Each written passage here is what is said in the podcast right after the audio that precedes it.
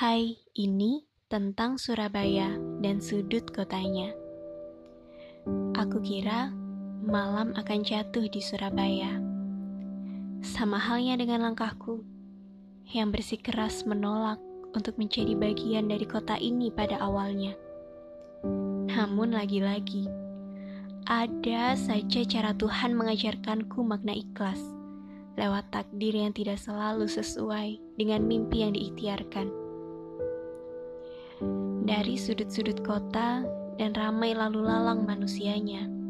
Surabaya, hari ini aku jatuh cinta tentang bagaimana cara Tuhan menyampaikan padaku bahwa ada kuasa yang lebih besar dari tekad seorang manusia, bahwa ada rencana yang lebih besar dari rencana seorang manusia dari sudut-sudut kota dan terik mataharinya.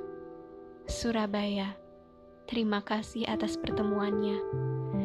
Dengan manusia-manusia baik dalam semesta yang aku kira akan keras pada waktunya.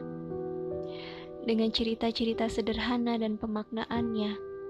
Dengan tekad-tekad luar biasa dan segala respon perihal bentuk bahagianya. Aku kira malam akan jatuh di Surabaya. Tapi ternyata rencana Tuhan lebih indah ya kiranya.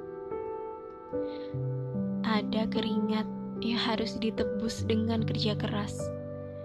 Ada doa yang tidak boleh lalai dalam mengangkasa. Dan ada seorang diri yang harus berjuang sepenuhnya. Perihal Surabaya dan sudut kotanya. Semoga banyak ruang untuk berkarya.